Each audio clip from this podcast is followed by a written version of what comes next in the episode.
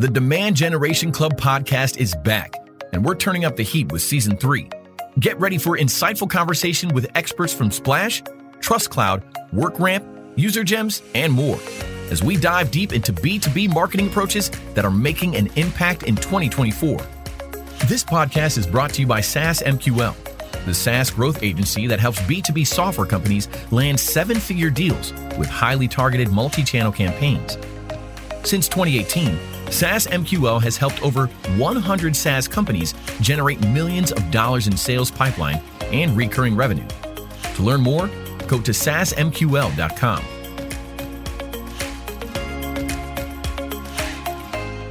So I'm here today with Jennifer Durishin, who is the head of marketing at Prodigal. Hi, Jennifer. Welcome to the Demand Generation Club. Hi, how are you? Thanks for having me. Fantastic. So from right away, I want to ask you, how did you end up becoming the head of marketing at Prodigal? Uh, well, it's after years of working in marketing, I started my marketing career at a CPG company called Abbott Nutrition and made my way over to uh, to be at a corporate big corporation and then made my way over to startups and I absolutely love it. How did you get from uh, consumer companies to, to B2B? What kind of attracted you there? Yeah, I mean, it's an experience. So I started with B2C and then I got experience B to B to C. So through agencies, insurance agents specifically, and then to consumers, and then was more specifically focused on just insurance agents. And so that's where I got my B2B experience. And so that's what kind of got me hooked on B2B. So I absolutely think it's it's a blast and we're always learning something new and pushing hard every single day. Yeah, and I'm noticing that once you get to B2B, you never go back to, to B2C. yes, yes. I think it's similar to with B2B and also startups. I mean, once you get the startup bug, you just never want to go back. So I would say those are both the same. So what are your responsibilities at Prodigal? Yeah, so like you said, I'm the head of marketing here at Prodigal. I've been here over a year now. Uh, lead all things marketing. So whether it be brand, demand gen, uh, lead gen, PR, everything in between, design, content, product marketing. Um, we got we got the whole side. Right now, I even have BDRs reporting through marketing. I don't think it matters where they report to as long as we have good connection but even have that and even have a UX designer on my team. Pretty awesome. Uh, no dull moment and always more to do than we have time for. So prioritization is really key. And how big is the company? How big is Prodigal? So we're less than 5 million ARR, but growing really well. And so really excited to keep on growing and scaling this company. And how many people, more or less, uh, in terms of employees? Um, we have about 60 to 70 people full time at okay. Prodigal right now. Perfect. I always like to ask this question is what is your favorite tech stack as a head of marketing? Yes, it's funny because we use so many as marketers these days, and I'm in multiple tools. And uh, but my favorite one, purely because of the user experience, is HubSpot. I've used Pardot, I've used Marketo. I think HubSpot is just very easy to use, review, and even get some of the reporting from it. So I really enjoy it and I think it's a pleasant experience. I 100% agree. I used to be, you know, a Salesforce Marketo person, but then right now I'm fully converted to HubSpot as well. Yeah, and their um, marketing's pretty good too. I, I, love their content marketing.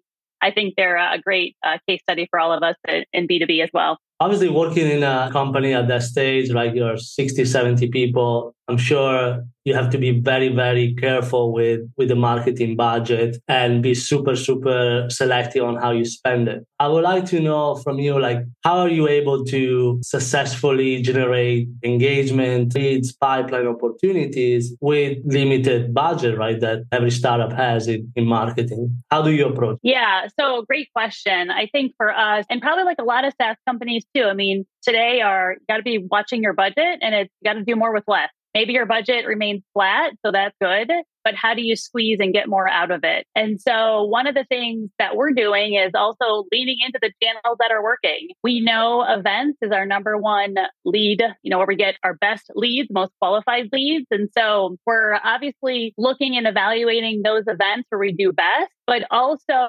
reevaluating Do we actually need to exhibit at every one of, you know, the ones we've exhibited in the past? Or can we just attend? We know enough people. Or, hey, we stopped sending our big booth because frankly, that was just a lot of money. and shipping is crazy. We don't need to send that anymore. We'd have like a tabletop exhibit and that's totally fine. And then one thing we're really trying to do more of too is because we know thought leadership is really important in B2B and you can't always be just pushing your product, but really empathizing with your customers or your prospects and their pain points. And so we're really working closely with even event organizers to submit more speaking opportunities. Obviously, not just us as a vendor, but with our customers and be on those panels so we can get our name out there in different ways. So we're making a really concerted effort to get more speaking opportunities on those panels accepted. Are you already planning for next year events or is uh Yeah, no, that 2024 calendar started and frankly, I mean some of these speaking opportunities like they try to plan, you know, 6 months in advance. So also we're studying, hey, what are some of those topics that we know are, you know, really hot ones? So we're an AI company We've been an AI company before, ChatGPT. And so how do we lean into that? Because we know a lot of people have questions about how do I use AI in my business? So we can leverage that and make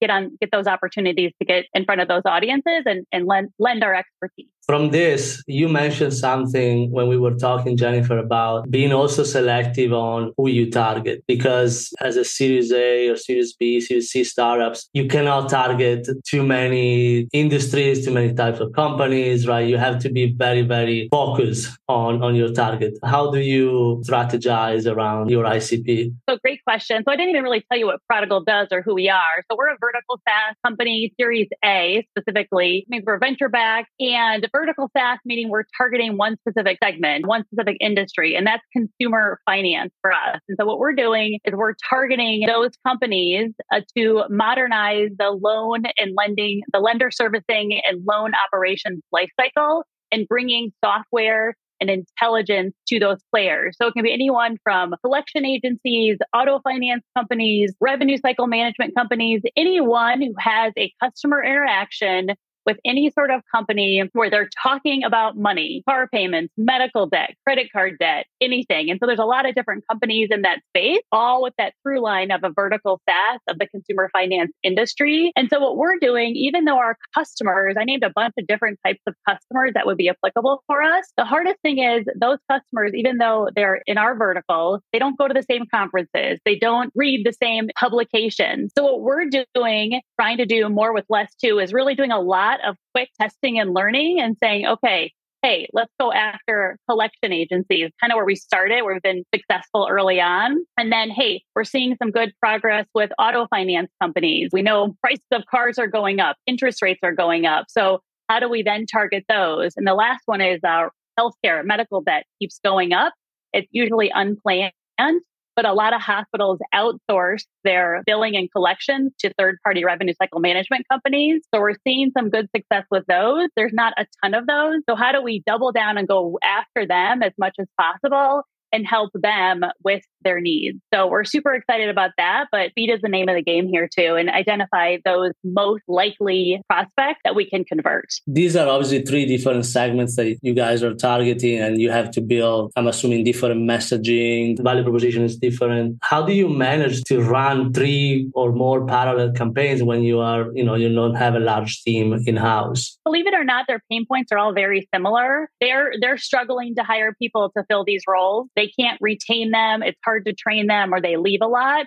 And so they're, they're, they have a lot of pain in the hiring space. All of these industries too, they're compliance driven because they're regulated by a federal agency. Minimizing compliance, maximizing revenue, or minimizing expenses are all areas that they're all have that similar through line. It's just some of the language we use is different. Instead of calling them a borrower, we'll call them patients. And so we try to rinse and repeat as much as we can with our content, but make sure it applies to that specific persona and that specific segment that we're going after. One more question on this is obviously all of three segments will require budget, right? How do you shift budget between one segment to the other? Do you look at revenue generated pipeline leads? How do you decide how to distribute your marketing budget? Yeah, I mean, so at the end of the day, it's coming down to like back to that testing and learning. So running a couple of campaigns, uh, you know, simultaneously, and then saying, hey, what was that cost per lead? Which of those is converting over to SQL? Which of those is converting over to app? Which of those is converting to closed won? And then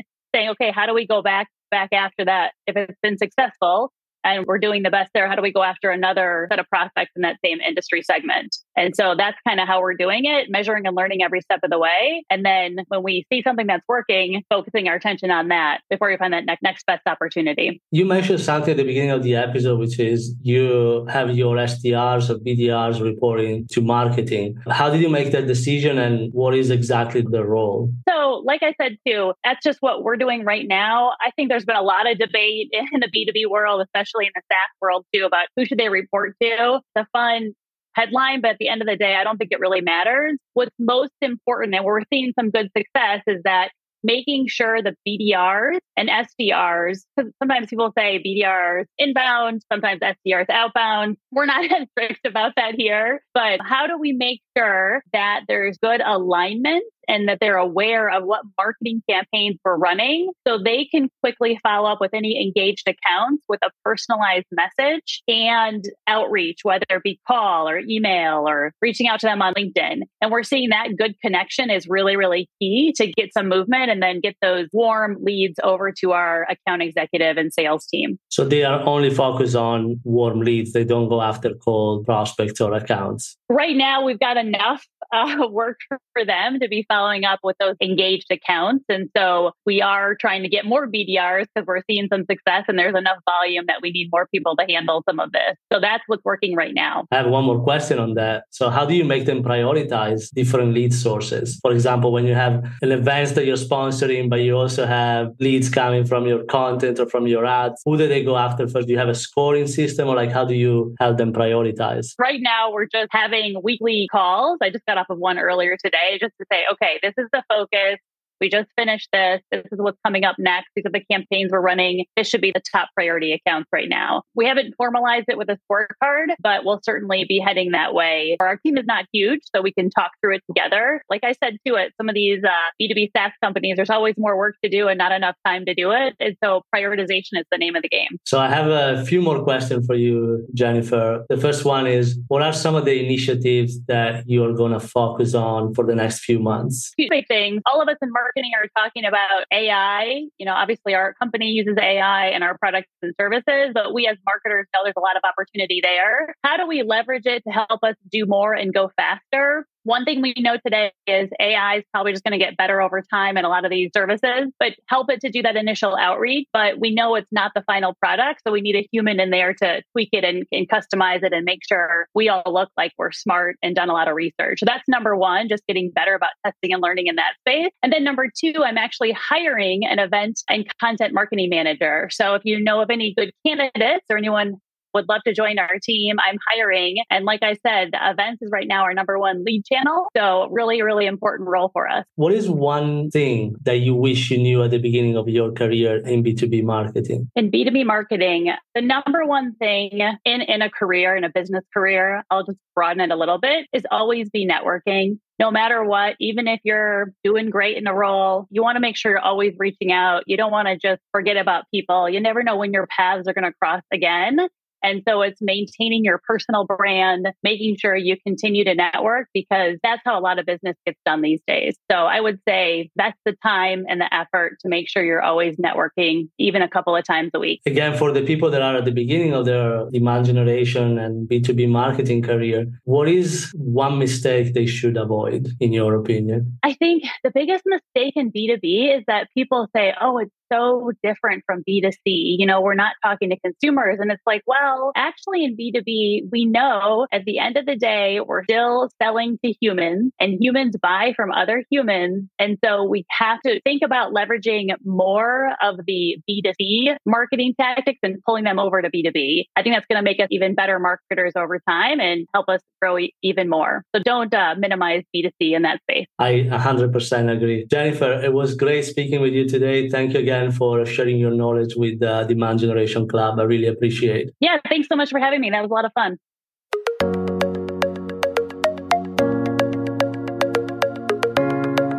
That's a wrap for today's episode of the Demand Generation Club podcast.